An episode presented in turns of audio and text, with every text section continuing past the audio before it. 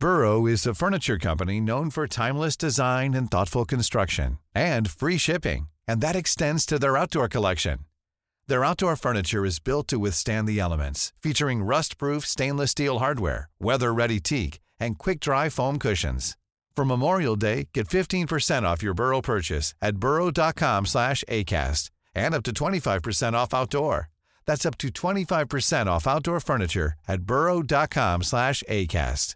This Mother's Day, celebrate the extraordinary women in your life with a heartfelt gift from Blue Nile. Whether it's for your mom, a mother figure, or yourself as a mom, find that perfect piece to express your love and appreciation. Explore Blue Nile's exquisite pearls and mesmerizing gemstones that she's sure to love. Enjoy fast shipping options like guaranteed free shipping and returns. Make this Mother's Day unforgettable with a piece from Blue Nile. Right now, get up to 50% off at BlueNile.com. That's BlueNile.com.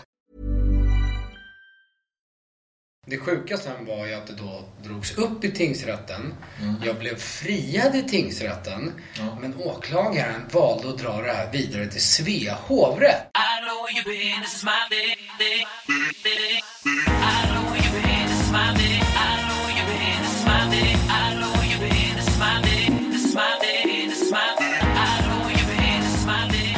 AV-podden är tillbaka och den här gången har jag en jävligt speciell gäst med mig.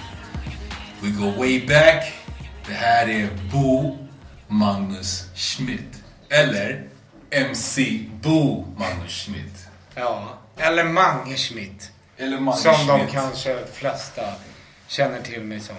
Eh, ja men vi eh, reminissade ju faktiskt här och började liksom snacka egentligen. Eh, vi kom på oss själva så här, men fan det här kan vi inte sitta och prata om nu. Vi måste ju sätta på rec.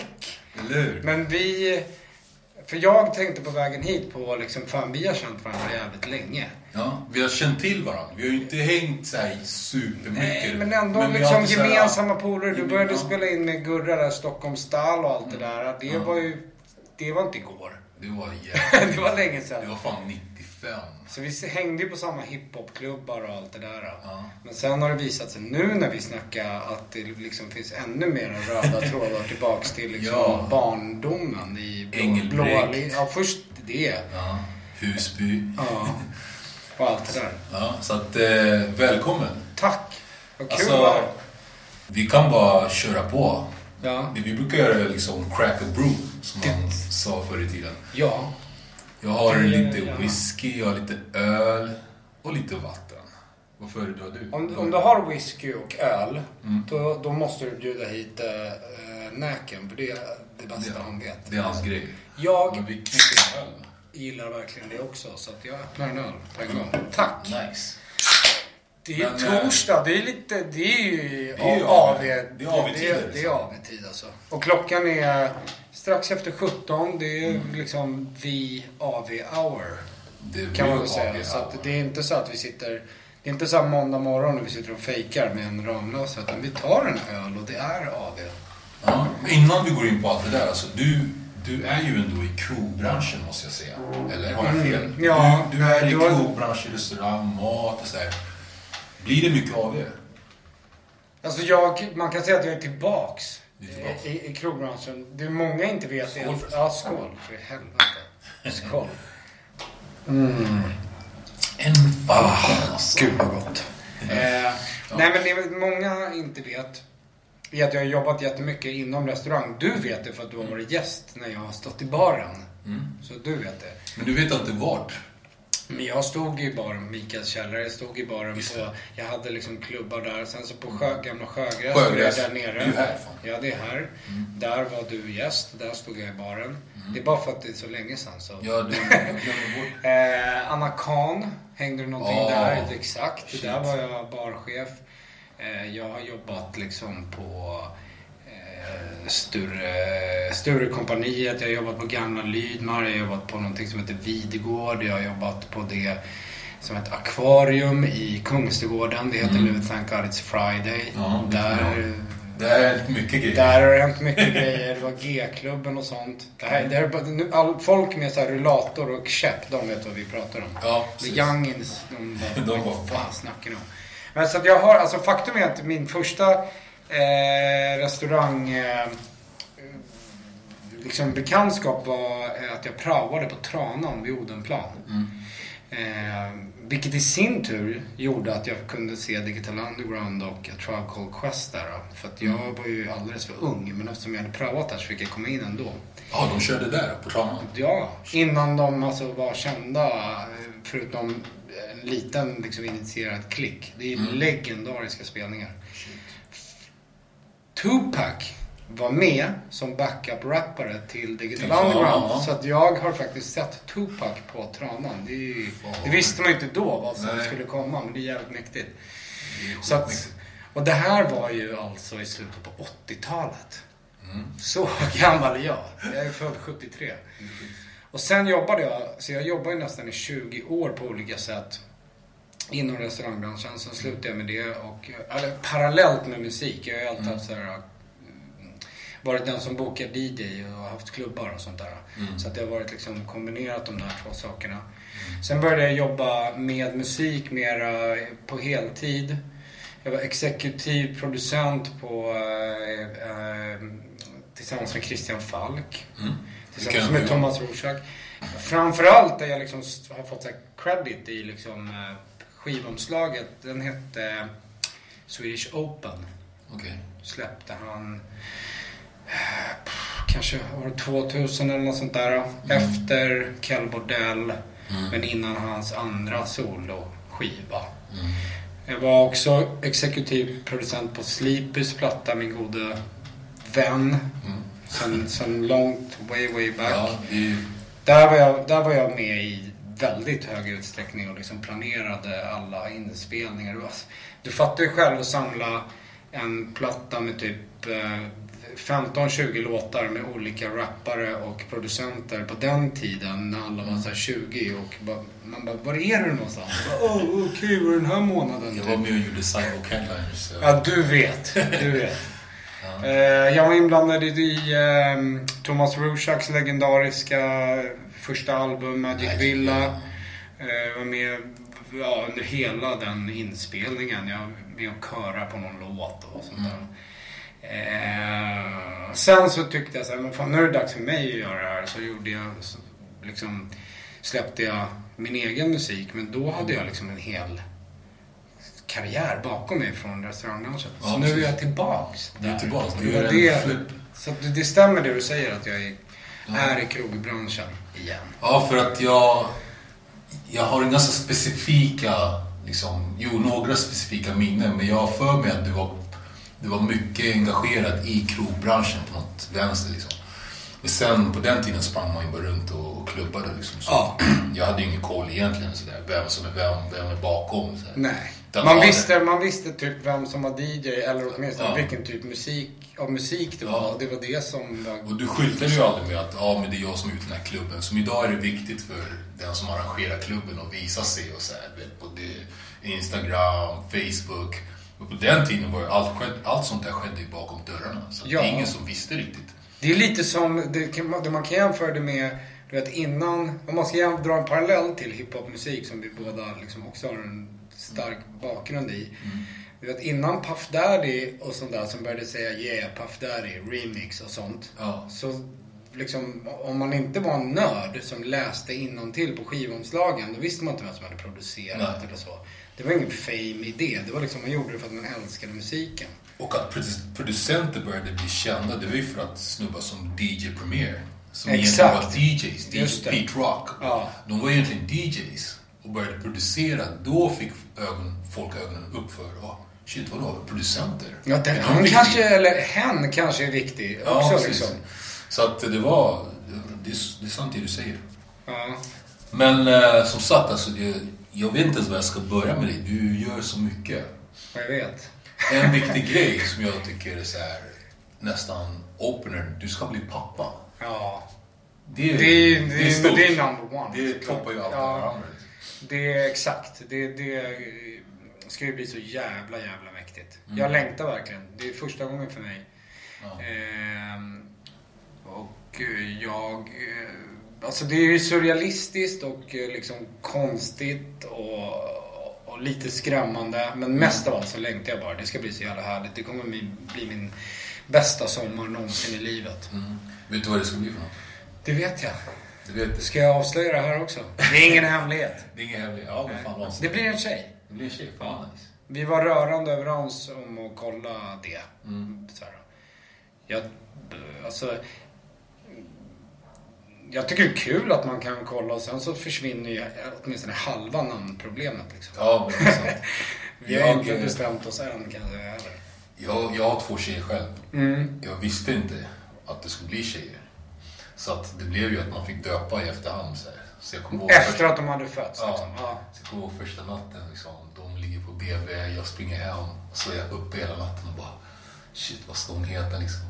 Det var ganska spännande. Hur lång tid tog det innan ni bestämde er? Jag har hört om vissa där det Ja. liksom går en månad, två Nej, jag bestämde mig. Jag har fått äran att döpa båda mina tjejer, eller våra tjejer. Vadå? Du fick bestämma dig själv? Ja, jag fick äran. Jävlar. liksom. Så- Äran och ansvaret. Och ansvaret. Men ja, jag vet inte. Du, jag fick den äran liksom. Ja, du får, du får döpa liksom. Du får komma på ett namn. Och sen var det ju, måste det bli godkänt såklart. Men jag fick komma med förslag. Och eh, ja, jag ska inte säga dem här nu. Men Nej. Men du, då, det känns rätt så här det, känns, ja, ja, det, det känns väldigt rätt. De namnen satt, tycker jag. Hur gamla är de? De är ju 12 och 10 nu. Ja. Ja. Men berätta, vad, vad är det som liksom... Vad, Ja, vad det, det, det, det, det är barn då som är på, dag, eh, på, på tapeten. Mm. Och det är eh, i början på juni som det är Mm. eh, estimerat. Det kan ju diffa liksom. Eh, och det, det är därför jag säger att det kommer bli den bästa sommaren ever. Ja. Eh, men sen så har vi då en helt annan typ av baby. Det är ju att vi har öppnat det här Malmö. Du var inne på krogbranschen. Så vi har Ja, öppnat K25 va? inne på K25 Mm. som är alltså en sån här street food market i eh, Stockholm. Kungsgatan 25, där, där Mm. namnet. Eh, där har jag, min gode vän eh, Jimmy och våran gemensam gode vän Timbuktu, Mm. Jason, som där har vi också hiphop. Ja, Eh, hiphop. Genomsyrar hiphop och mat, musik och mat, det bästa som finns. Ja. Eh, vi har tillsammans öppnat det här eh, falafelstället som vi har döpt till Malmö med danskt ö. Varför just falafel? Därför att eh, dels så har ju, alltså jag åt min första falafel i Stockholm för länge, länge, länge sedan. Men den kom liksom från frysen in i mikron och, och jag, jag fattar inte, hur kan någon äta det? Det här är ju inte mat liksom. Det här var ju inte gott alls. Nej.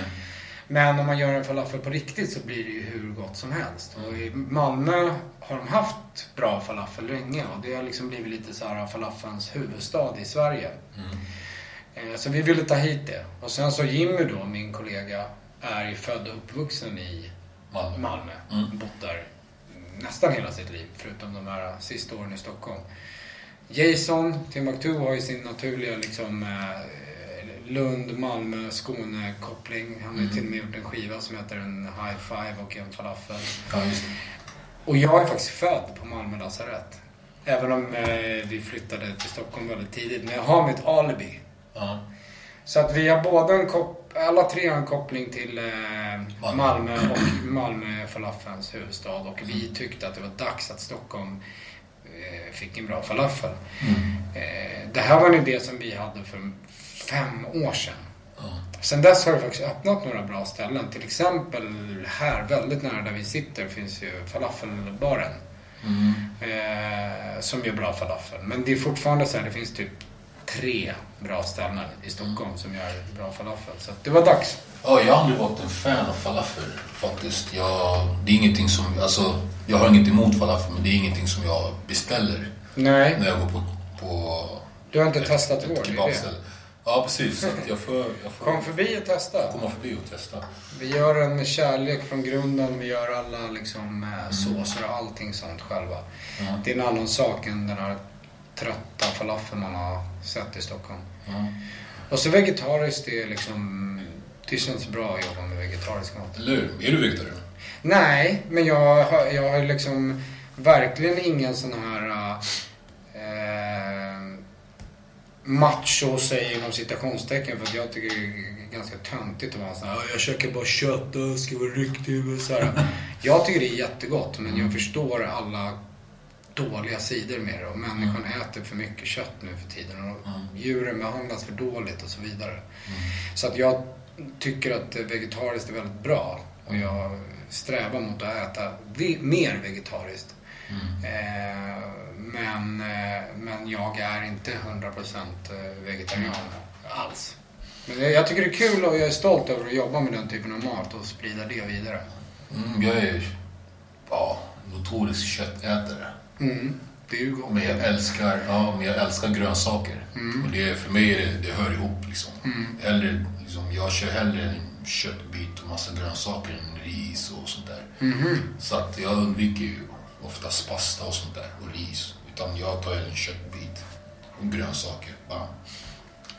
Men Det- eh, bra vällagad eh, vegetarisk kost är ju också grymt. Det är ju liksom det är bara minus köttet. Annars är det ju det man äter. Mm. Ja, jag älskar också grönsaker. Det är, jag gillar liksom inte... Det finns mer saker från djurvärlden. Fisk, eh, fågel, kött och så vidare.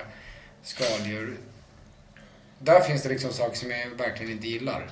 Men när det kommer till grönsaker, s- där äter jag allt. Sen är det Mm. klart att det finns nivåer så att det är godare än det. Men det finns ingen grönsak som jag inte skulle kunna äta. Liksom. Jag äter allt utom vitlök. jag visste det. Jag äter inte vitlök. Den kanske bästa av dem alla. Ja. Nej, men jag vet, den är svår. det är Alltså, den, Alltså, den kan vara Antingen svår. gillar man det eller så gör man inte det. Alltså. Åh. Fast samtidigt alltså. Mm. Jag kan fatta om du, alltså du kanske inte äter vitlök så här straight up and down. Eller Mm. om du verkligen smakar vitlök. Men om det är, säg att du äter en eh, bolognese. Och så är det lite vitlök i den. Ja, alltså jag klarar mig så länge jag inte känner av det så direkt. Men jag har, det, jag, det jag tycker är värst är när du vet, folk ska bara ah, nu ska vi laga middag hemma, du vet. Och så är det svartpeppar och salt och massa vitlök. Du.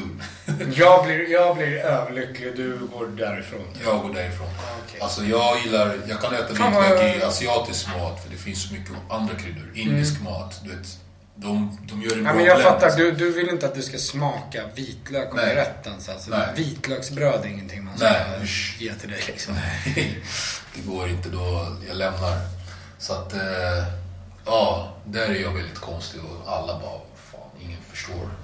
Nej, men det är okej. Man måste faktiskt inte tycka om allt. Nej, nej, men det är en sån udda grej att inte tycka om. Ja, det är lite tycker Ja, exakt. Ja, nej, inte alla, men de flesta. Ja. De flesta, Du är inte är ensam. Liksom. Du behöver inte känna att du är ensam. Min brorsa är ingen fan av vitlök. Nej, det är det. Jag känner ju ingen annan som, som, som inte gillar det. Har du aldrig träffat någon? Jo, men jag undrar om de sa det för att... Var schyssta. Nej, eller... Och då var det lite så här, du vet, man träffar någon tjej som bara, ja, men jag gillar inte heller vitlök. Men, ja. Jag tror att de äter vitlök om inte jag skulle vara där. Så, Exakt. så, så kör de. du är bortröstad. Jag har kommit på, ja, jävlar. jag har kommit på en också. Så jag bara, äh, du äter visst vitlök. Äh. Men, äh, ja. Men det är bra, grönsaker är... That's the shit. Ja, det skålar vi för gärna där. Ja. Det här, öl, Skål för grönsaker. öl är ju en... En grönsak. Ja, det, jag har faktiskt skördat humle på den tjeckiska landsbygden. Det är du. Mm. Det är mäktigt. Jag har rappat och turnerat mycket i Tjeckien. Bland annat i Pilsner. Där pilsner kommer ifrån. Så att, Wow, wow. Alltså, det här måste du berätta om. Varför då? därför, Eller alltså, jag, hur kommer det sig? Det är ju jätte... därför jag har varit en aktiv rappare i Europa väldigt länge. Kanske inte så mycket i Sverige, men i Tyskland och Österrike och Polen. Under Iron African, Ja. eller? Fan vad mäktigt. Ge Jag släppte ju min, Fan vad jag fest. släppte min debutplatta i Tyskland. Efter 9-11 så blev jag kattad på mitt skivbolag i USA. Och då fick jag mina uh, masters och allting. Så jag släppte, jag släppte debutplattan i Tyskland. Det är inte många som vet. Nej, jag hade ingen aning. Det här är 90, nej, inte 90. Det här är 2005. Ja, exakt, jag, skulle tänka, jag tänkte det. Så det måste vara drygt 10 år sedan eller någonting. Mer, 15. Va? Nej, Nej. 12 år sedan. Ja, Det är 12, 12 år sedan. Samtidigt, som din första dotter. Ja, ja. ja precis. Det var det, första- 2005 jag släppte jag Glassigt. Det är ungefär samtidigt där. Ja. Så när min första dotter kom faktiskt så hoppade jag på en turné i Tyskland. Men hur, alltså nu, nu, nu, nu, nu intervjuar jag dig, eller det är Ja, ingen precis. intervju, men nu, jag måste fråga dig, eh, för jag tyckte det här var skitspännande. Mm. Hur, eh, liksom, vem kände du i Tyskland och, och så här, hur hookade du upp med dem? Och, Det var... Hade du någon så här bokare där också då? Ja, ja, ja. Jag hade ett management team där. Eh, det började med en polare till mig som heter K-Real, som gjorde ett mixtape. Som du hade träffat? Han, han är från Sverige. Okej. Han eh, gjorde ett mixtape med lite olika människor. Uh, Glaciers the Icy, jag vet inte om du kommer Ja, ihåg just honom. det. Göteborgs... Göteborgskillen och vad heter han? Rico Wonderman Mm. också. Ja, de är grymma. Och lite andra människor. Och så beslöt, eller så på något jävla vänster beslöt han att vi skulle ut och turnera. Okej. Och det första som kom upp var att vi drar till Tyskland för att Looptroop hade gjort det och sådär. Så han hookade någon kontakt där i Tyskland så gick vi dit och gjorde en två veckors turné.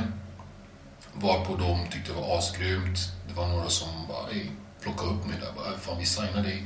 Jag bara, jag har, en, jag har mina masters från New York liksom. Men alltså vadå, du var på ett gig, spelade och efteråt så kom några och ville signa dig? Alltså, det, det, vill säga liksom den klassiska liksom, Ja, klassiska. drömmen. Ja. Typ så här. Så som det är enligt...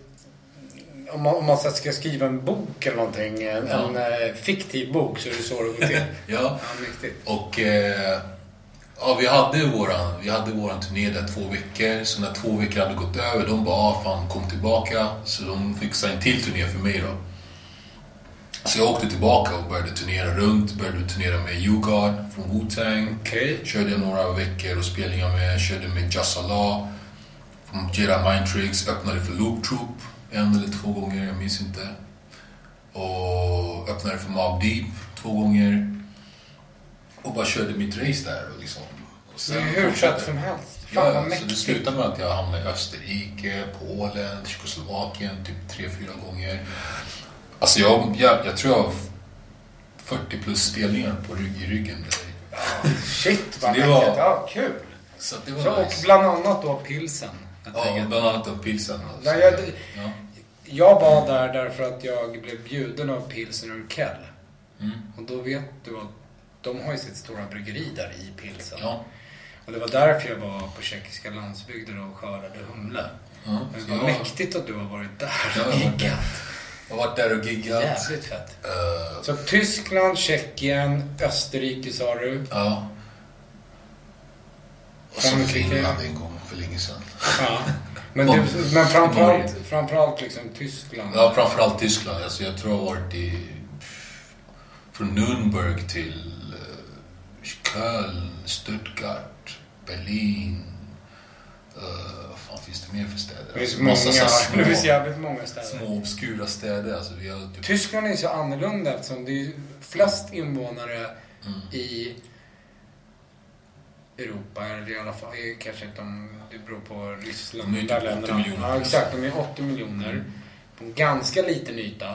Mm. Eh, och deras största stad är Berlin och det är typ 5 miljoner. Det är inte så här gigantisk eh, stor som London eller någonting. Så att det är jävligt utspritt. Så Mm. Ja. att även de små städerna är rätt stora. De har liksom många så här 500 000, en miljon städer. ja, ja. Överallt. Så att eh, det gick rätt bra. Alltså jag fick ju...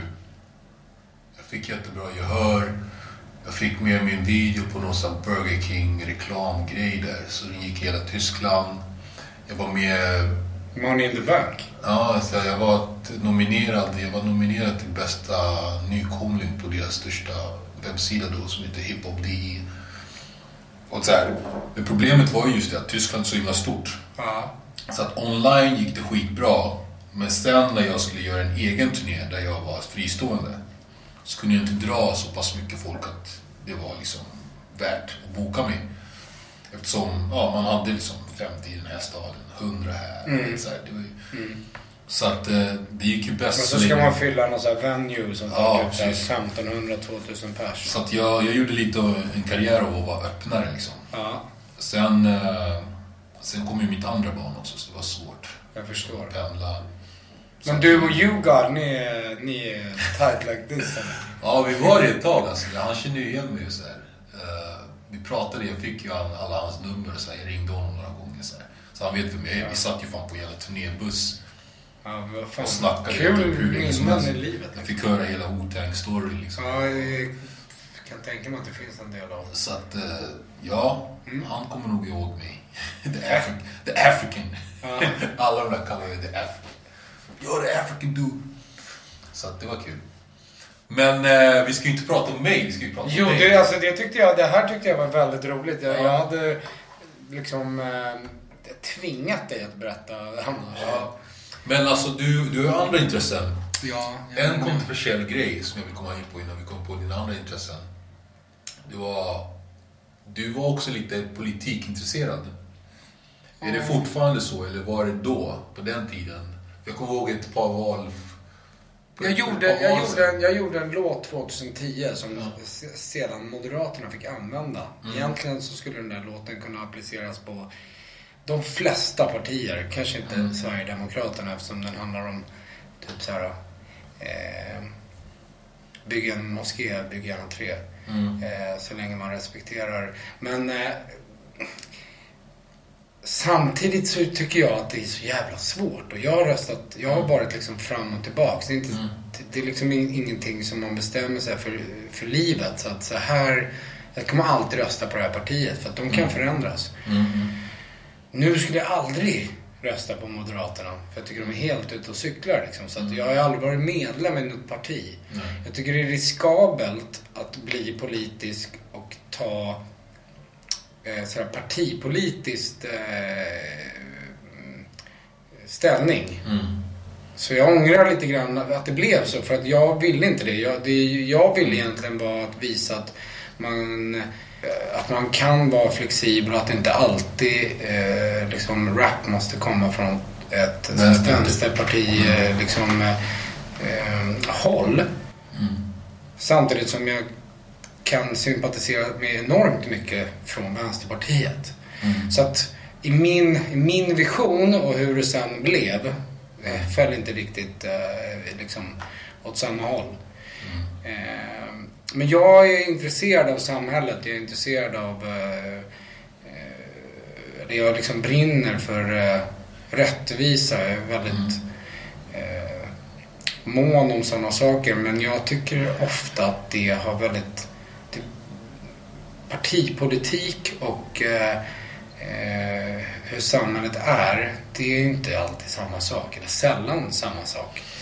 Jag Så jag eh, försöker faktiskt aktivt hålla mig borta från eh, sånt nu för tiden. Men det betyder inte att jag är ointresserad. Jag, sen jag fick rösta så har jag alltid röstat. Jag har röstat i alla tre val. Alltså regering, eh, alltså riksdagsvalet, eh, landstingsvalet och eh, kommunvalet. Och jag tycker att man ska vara mån om sin rösträtt. Och man ska tänka aktivt. Och man ska inte bara göra saker för att ens föräldrar eller ens polare gjorde det. Man ska konstant ifrågasätta sig själv och eh, allmänna åsikter. Eh, Så jag är väldigt intresserad. Men det är svårt att liksom torgföra de här eh, synsättet utan att bli inmålad i ett hörn och bli missförstådd och tro typ så här att jaha, du är sån, då tycker du allt så och tycker illa om allt annat. Och både jag och alla andra människor på jorden är It's that time of the year. Your vacation is coming up. You can already hear the beach waves, feel the warm breeze, relax, and think about work. You really, really want it all to work out while you're away. Monday.com gives you and the team that peace of mind. When all work is on one platform and everyone's in sync, things just flow wherever you are. Tap the banner to go to Monday.com. Burrow's furniture is built for the way you live. From ensuring easy assembly and disassembly to honoring highly requested new colors for their award-winning seating, they always have their customers in mind. Their modular seating is made out of durable materials to last and grow with you. And with Burrow, you always get fast, free shipping. Get up to 60% off during Burrow's Memorial Day sale at burrow.com slash ACAST. That's burrow.com slash ACAST. burrow.com slash ACAST. Hey, it's Paige DeSorbo from Giggly Squad. High quality fashion without the price tag. Say hello to Quince. I'm snagging high-end essentials like cozy cashmere sweaters, sleek leather jackets, fine jewelry, and so much more. With Quince being 50 to 80% less than similar brands. And they partner with factories that prioritize safe, ethical, and responsible manufacturing. I love that. Luxury quality within reach. Go to quince.com slash style to get free shipping and 365 day returns on your next order. Quince.com slash style. mycket mer mångfacetterad än så. Precis. Så därför måste man vara lite, tycker jag, akta sig lite grann för det där. Så jag, jag är inte den typen som ångrar saker jag har gjort. Men. Jag, är, men jag hade gjort det annorlunda om jag fick chansen igen. Så kan jag säga. Ja, och det, det håller jag verkligen med om. Och eh, det är svårt att eh, ha åsikter och vara musiker samtidigt för att musik är så himla starkt. Så att åsikten förs ju fram på ett helt annat sätt än om det vore en annan mediaperson. Liksom. Ja, Musiker har ju oftast den där, eller får oftast en stämpel så fort de yttrar sig om någonting så blir det väldigt starkt. Men man, är, man, är, man är så liksom humörstyrd tyvärr ibland. Eller liksom så är man som människa. Eh, Så att beroende på liksom vad som har hänt i livet eh, nyligen så kan det påverka hur man mår den dagen och vad man har för åsikter den dagen. Alltså, en människa kan ha olika åsikter om samma sak beroende på vilken dag du frågar människan. Om du då är musiker och liksom går ut med en känsla, eftersom musik är känsla, då blir det så här, ja du är så. Ja. Som att du alltid, dygnet runt, bara är, Är så. så, ja. Ja, det är lite farligt liksom. Och det är liksom, det är det som händer med många rappare. Att de blir inmålade i ett hörn och så till slut känner de att de måste vara så. Liksom. Exakt, leva upp till så här, myten. Leva man upp till man myten, kanske vill göra en låt som heter liksom eh, Tuggummi. Ja, och då ska man tugga tuggummi. ja, men du vet så här. Så, eh, ja det... det mm. Men alltså, du hamnade ju i annan eh, politisk hetluft där. Också, jag kommer inte ihåg vilket år det var, men det var något som hände i Uppsala. Ja, ja. Det, jag tycker det var Det var skitkul. kanske inte så, det var kanske inte så politiskt, men, Jo, det, men men det det, var var, det var domstol och... och Och eftersom du var du så blev det större än vad det egentligen Ja, borde vara. eftersom det handlade om att kissa i en buske, Ja. vilket jag vågar lova, att alla människor på hela jorden har gjort. Har gjort. Ja. Fan, buskar är till för att kissa. Exakt. Fan, Djuren är... Eh, Så, så eh, händer ju det där hela tiden varje dag. Men eh, om man då har någon typ av liksom D-kändisnivå så ska det liksom upp i, i tidningarna. Ja. Eh, och det blev ju ett jävla ståhej om det där. Den, den gången så klarade ju jag mig rätt bra. Alltså då blev ju inte jag the bad guy. Eh, vilket, Va- var, vilket var skönt. Jag, har för mig att du blev the bad guy. Nej. I början i alla fall var det så här, åh, Nej, så det finns ju alltid som sagt var men, kanske. människor tycker lite olika. Men jag måste säga att de flesta tyckte så här, vad fan i helvete. Ska, okej, han har kissat i en buske mitt Mm. i natten. In, alltså, inte i en port eller du vet så här framför någon människa. De enda som såg mig var två poliser som råkade gå över en bro. Det var ju kolsvart ute dessutom. Eh, de gjorde bara sitt jobb. Jag har ingenting ont att säga om dem. Men det som blev så sjukt med det här var ju att eh, för de var så här, ja, jag bara, kissade du? Jag bara, ja, ja, jo absolut, så här, jag erkänner. Ja, då ska du betala böter. Jag bara, "Ah, okej det kan jag väl göra. Eh, Ja, det blir 800. Jag bara, 800? Ska jag betala 800 för, för att pissa i naturen? Vad skulle jag annars gå? Jag, jag bor inte i Uppsala, jag hittar inte. Det är, ser du det där stället? Det är ju kö för fan 30 meter. Jag bara, nej 800 det är orimligt. De bara, okej men då måste vi skicka in det här till eh, tingsrätten. Ting- ja. Alltså det är deras jobb, så det är inget konstigt med det. Eh, det sjuka sen var ju att det då drogs upp i tingsrätten. Jag blev friad i tingsrätten. Mm. Men åklagaren valde att dra det här vidare till Svea hovrätt. Så det var alltså rättegång Med- i Svea på vilken hovrätt. grund? På vilka grunder liksom? Bara principer, bara Eh, Ja, principer. alltså... Jag undrar om caset liksom var osedligt beteende eller så här, ofred... eh, eh, Alltså... Ofredad och Ja, alltså inte liksom själva urineringen. Jag kommer inte ihåg liksom vad så, här, den så att säga brottsrubriceringen var. Ja. Men eh, det var liksom så, så otroligt bisarrt. När, när, jag, när jag fick det här, jag bara sved. Du vet, jag hade- blivit friad i tingsrätten, livet går vidare. Ingen har sagt någonting att det ska bli Och drag. så bara helt plötsligt, du vet, en, två, tre, fyra månader senare så kommer liksom ett brev från eh, Svea hovrätt. Man bara wow, vad fan är det här? Öppnar och så bara, ja ah, du är kallad till. Man bara, nej du måste skämta. Har inte gått vidare? Eh, och sen när jag var där, jag tyckte att allting var en fars. Jag tyckte att det var pinsamt att slösa skattepengar Det på blir det ju här. först för Alltså vad kan det här ha kostat skattebetalarna? Exakt. De vill, de vill säkert inte säga det men det kan ju vara över en halv mille liksom. Ja, jag, jag, alltså jag, jag, Det är helt sjukt, Jag kan inte spek spekulera i vad det där har kostat i löner och så vidare. Och det är också så vad fan, vissa saker, om du, liksom, om du i tingsrätten, bara det är ju bisarrt att, Ja. att hamna där. Men hur kan man dra det vidare? För att när jag var, stod, var i den där salen, eller liksom i, innan man går in i sin sal, så eh, finns det som en så här TV-skärmar. Där det står eh, liksom vilken sal det ska till. Ja. Och på alla de andra var det ju så här eh, grov våldtäkt, väpnat rån, eh, drog, eh, Ja, misshandel och sen så bara typ så här kissa i natur. Du vet jag bara, det här är, det, det, det kan inte stämma. Men de kanske, liksom, de kanske inte hade haft ett sånt fall på länge och ville se hur... För alla fall måste ju ha en sån här standard. Ja, så här prejudikat. Ja, prejudikat, precis. Och då kanske det var det de var ute efter. För det kan inte, vara, det kan inte ha varit någonting annat än det. Det trodde jag också. Plus att poliser, jag har hört att det är många polisaspiranter som får köra sin praktik i Uppsala. att det är många så här det. Mm, det har nybörjare jag som får... Så att för ingen veteranpolis som känner till allt pappersarbete som ingår i en sån här... De hade inte brytt sig. Ja men du, Nej, en exakt. De- veteran, de hade bara en här- veteran hade inte brytt sig. Fan, vad, ska jag Det sitta här och var ju alltså natten innan valborg. Det är alltså hundratusentals människor i Uppsala. Uppsala. Det är liksom valborgs epicentrum. Det är sjukt mycket människor där.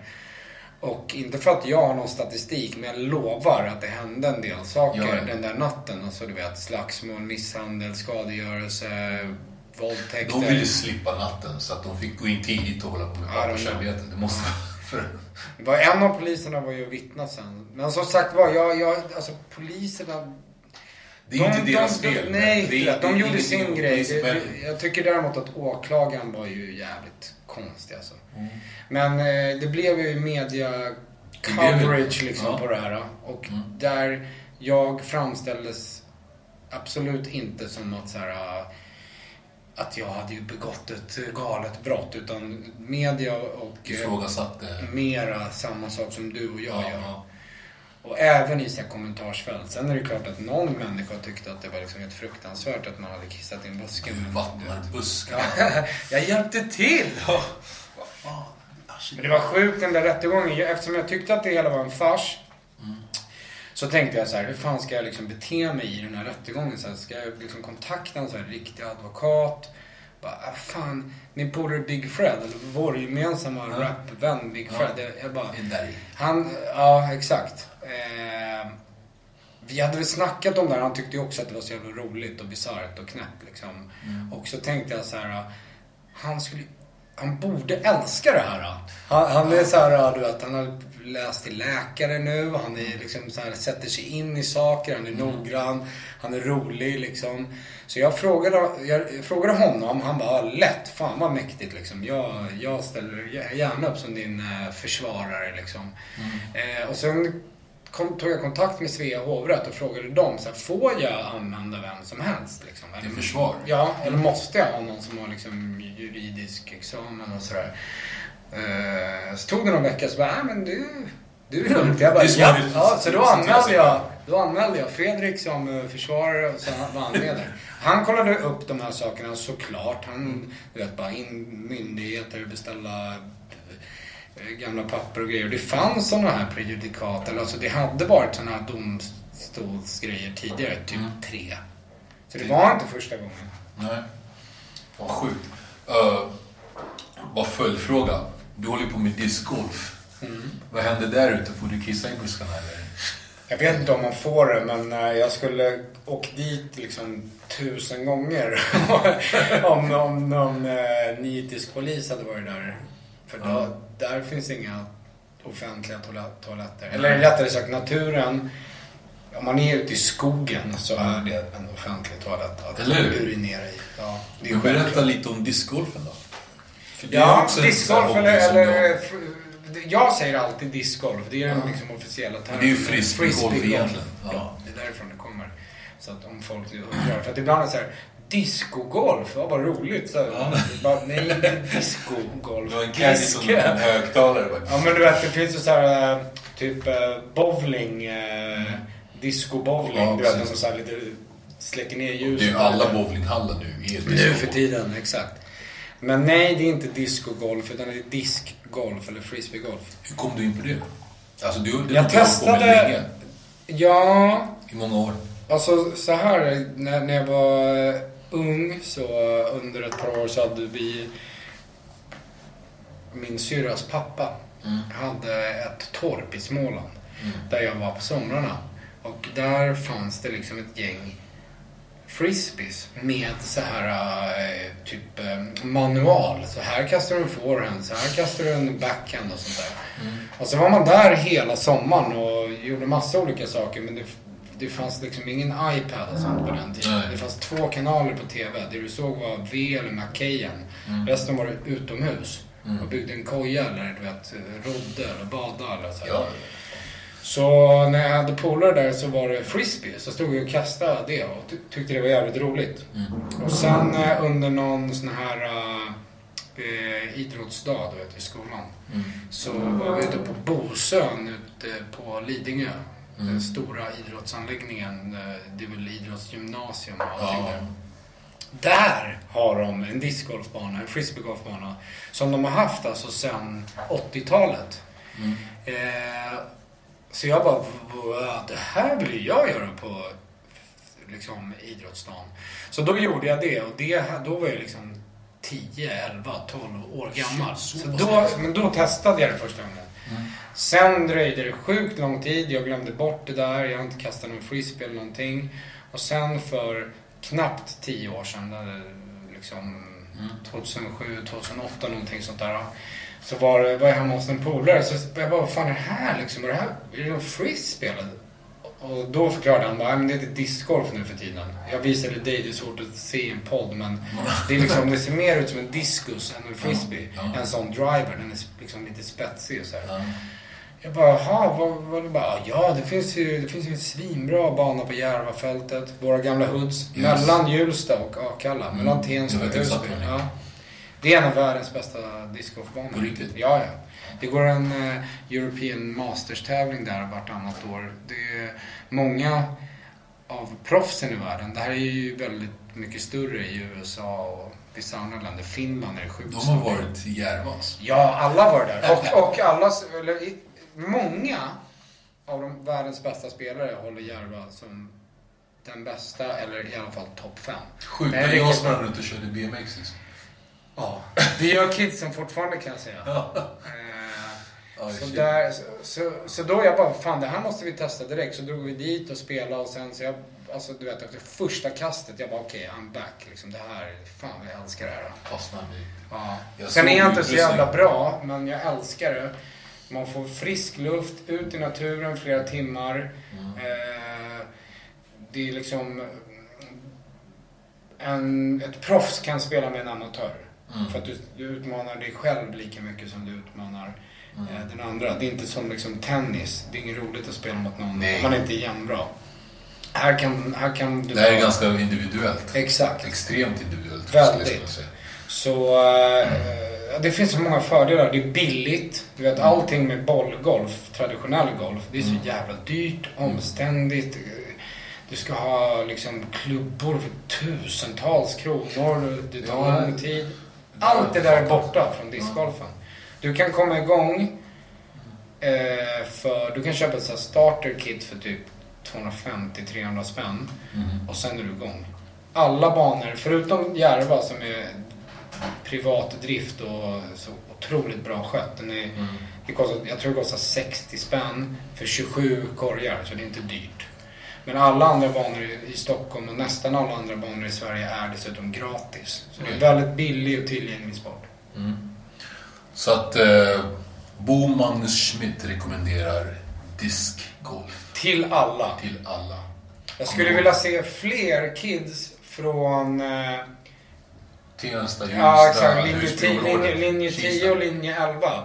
För jag vet att ni är där och jag ser att ni tittar på vad vi gör men ni vågar inte riktigt äh, greppa en disk. Så ut och rör på er där alltså. Det är grymt. Ja, sjukt alltså.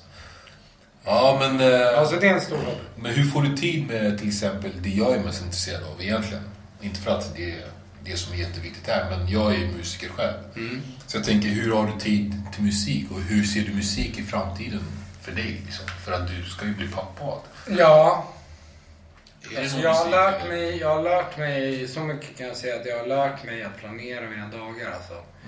Det, det, man må, jag måste ha, jag måste vara noggrann med schemat. Jag måste vara noggrann med liksom, att göra-lista. Som jag måste pricka av. Ehm, när jag var yngre, så här, när jag gick i gymnasiet och sådär. Så tänkte jag så här, men jag kommer ihåg det där, jag kommer ihåg det där. Jag var bra på att komma ihåg saker, men det funkar inte i längden. Så jävla bra är man inte på att komma ihåg alla saker. Och man blir inte bättre med åldern, man blir sämre. Så att man måste liksom, eh, liksom lära sig att planera sitt liv. Eh, och heller inte dra ut på saker. Om, om jag har en lapp där det står så här Ring Andrew och planera in podden, säger vi. Då ringer jag dig och planerar in podden. Inte så här att jag sätter mig och är på Facebook en timme, kokar en kopp kaffe till, går ner och gör... Alltså du vet, det är bara... Sätt dig ner och gör de här sakerna som du ska göra. Pricka av det. Pricka av liksom. Det finns inget imorgon, utan gör det nu. Eh, Men sen så kan... Det kan bli för mycket ändå. Nu är det så här äh, gränsfall för hur mycket jag kan hinna med. Samtidigt Men eh, så, och så är det in- kul att göra olika saker. Det är Man det. hinner ju med det man tycker är viktigt också. Det är sant. Så att jag kände så här. Hur viktig är musiken nu? Känner du fortfarande musik är viktigt eller är det någonting som du bara, ah, det är kul men inte lika viktigt längre? Så kände jag för typ... Ja, när jag hade släppt min, mitt senaste album. Då var jag så här... Det var kul att spela in det. Men det var inte den där liksom brinnande känslan av så här, det här är det absolut mäktigaste, roligaste en människa kan hålla på med. Som det hade varit innan. Och då kände jag också så här, fan om man inte känner det, då ska man inte göra det. inte göra det. Då ska man inte hålla på med det här. Alltså man måste vara lite true till sig själv och, och till musiken och så respekt. Respektera de andra som håller på, som känner det. Då måste de fram liksom. Så eh, jag, jag tog inte 100% paus för jag är fortfarande så här bokad live och sånt vilket jag tycker är väldigt roligt. Alltså det, det är eh, en... eh, Alltså jag kanske slutar när, jag, när ingen vill ha mig eller när jag typ går på kryckor. Men det kan jag alltid hålla på med. Det, eh, det, det, så det har jag gjort. Men att skriva ny musik och sånt. Jag hade ingen, väldigt lite motivation och tyckte inte att det var så kul. Så att då var det så här, men okej. Då ska jag satsa på att skriva min matbok. Mm, Street food. Ja. Eh, och eh, liksom göra annat i livet.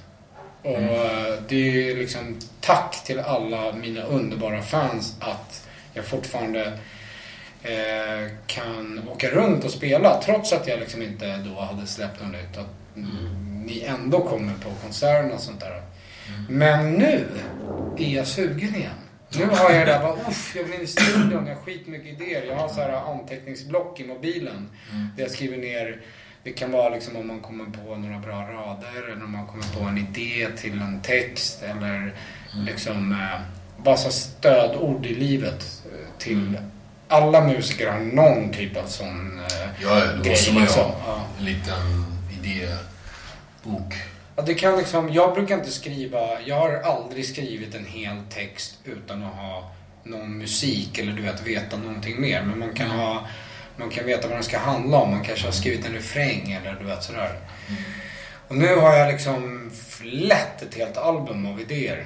Så att eh, jag vet inte fan hur jag ska hinna men jag vill släppa någonting eh, 2017. Jag vill släppa en låt ganska snart och sen vill jag spela in ett album också typ nu, sommar, höst. Men det är också annorlunda nu. Vet. För, för några år sedan, för kanske fem, tio år sedan, då var det så här, ja men du är för gammal för att rappa liksom.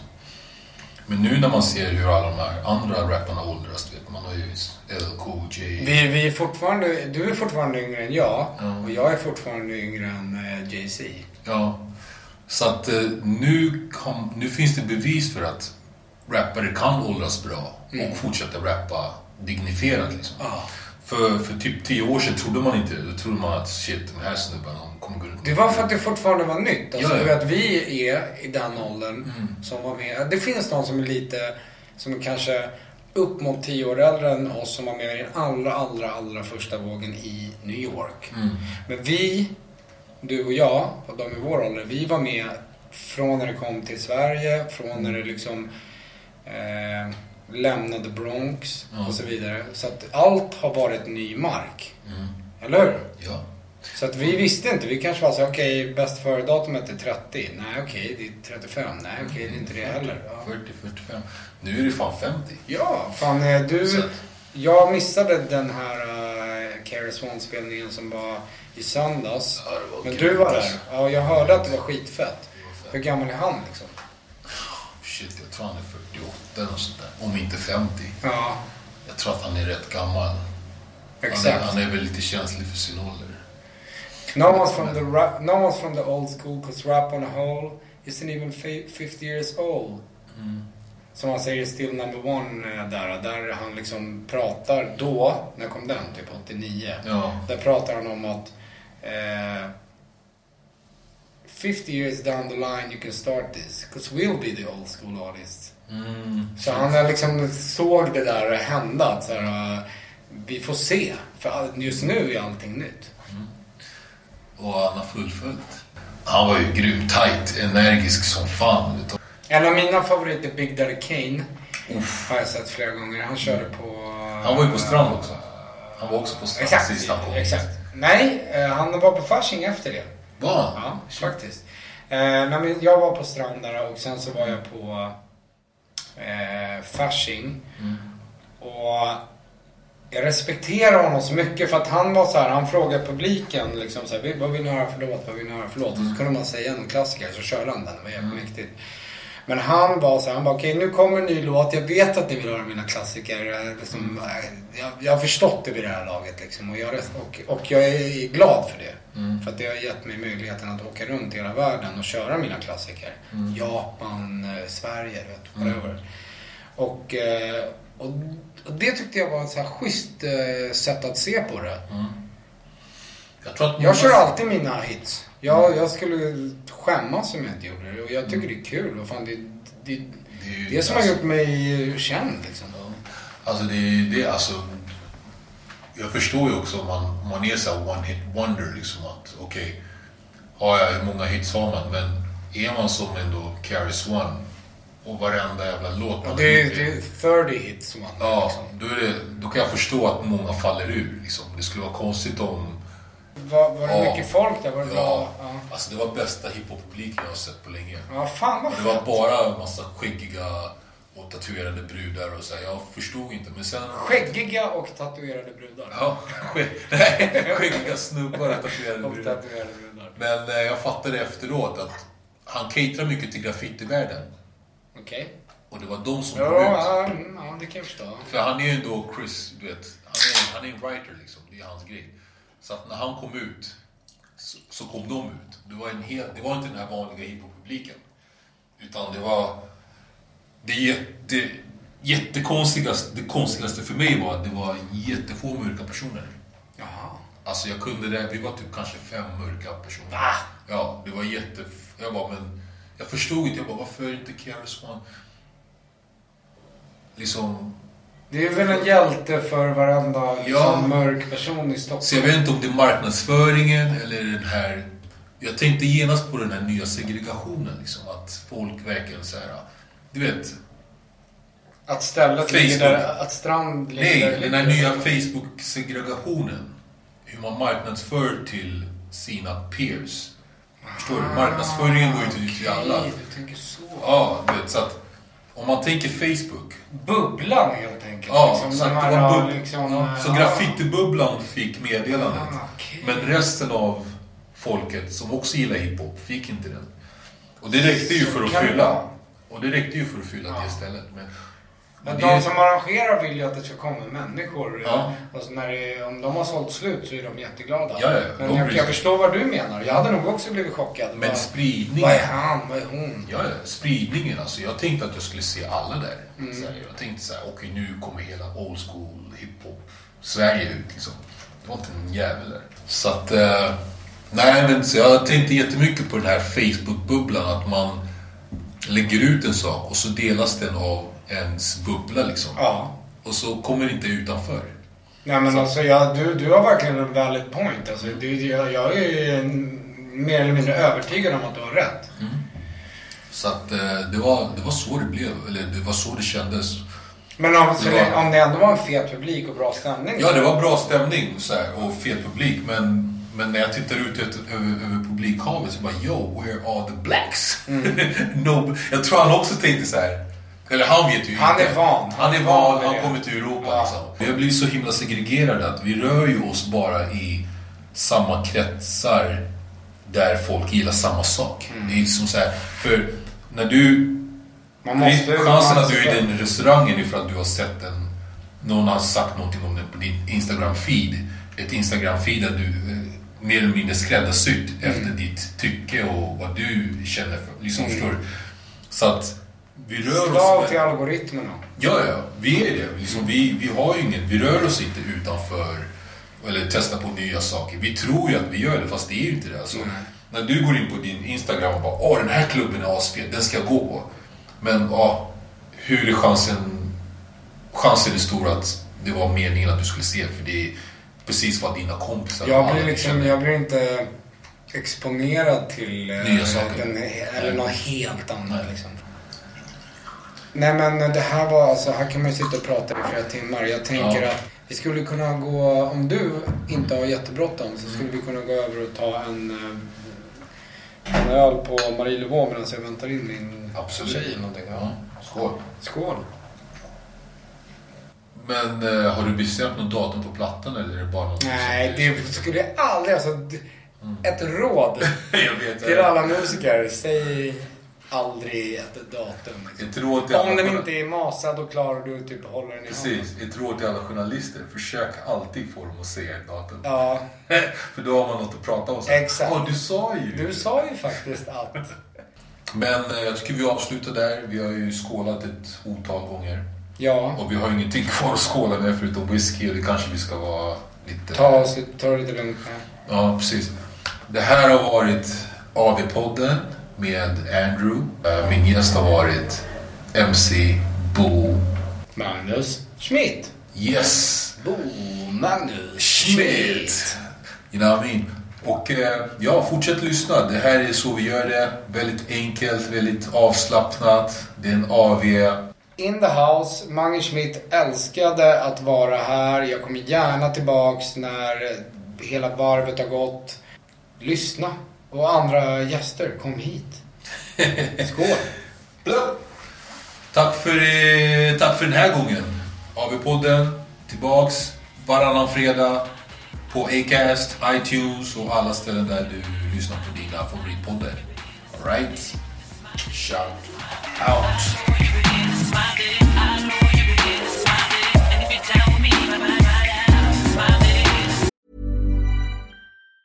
Hey, it's Danny Pellegrino from Everything Iconic.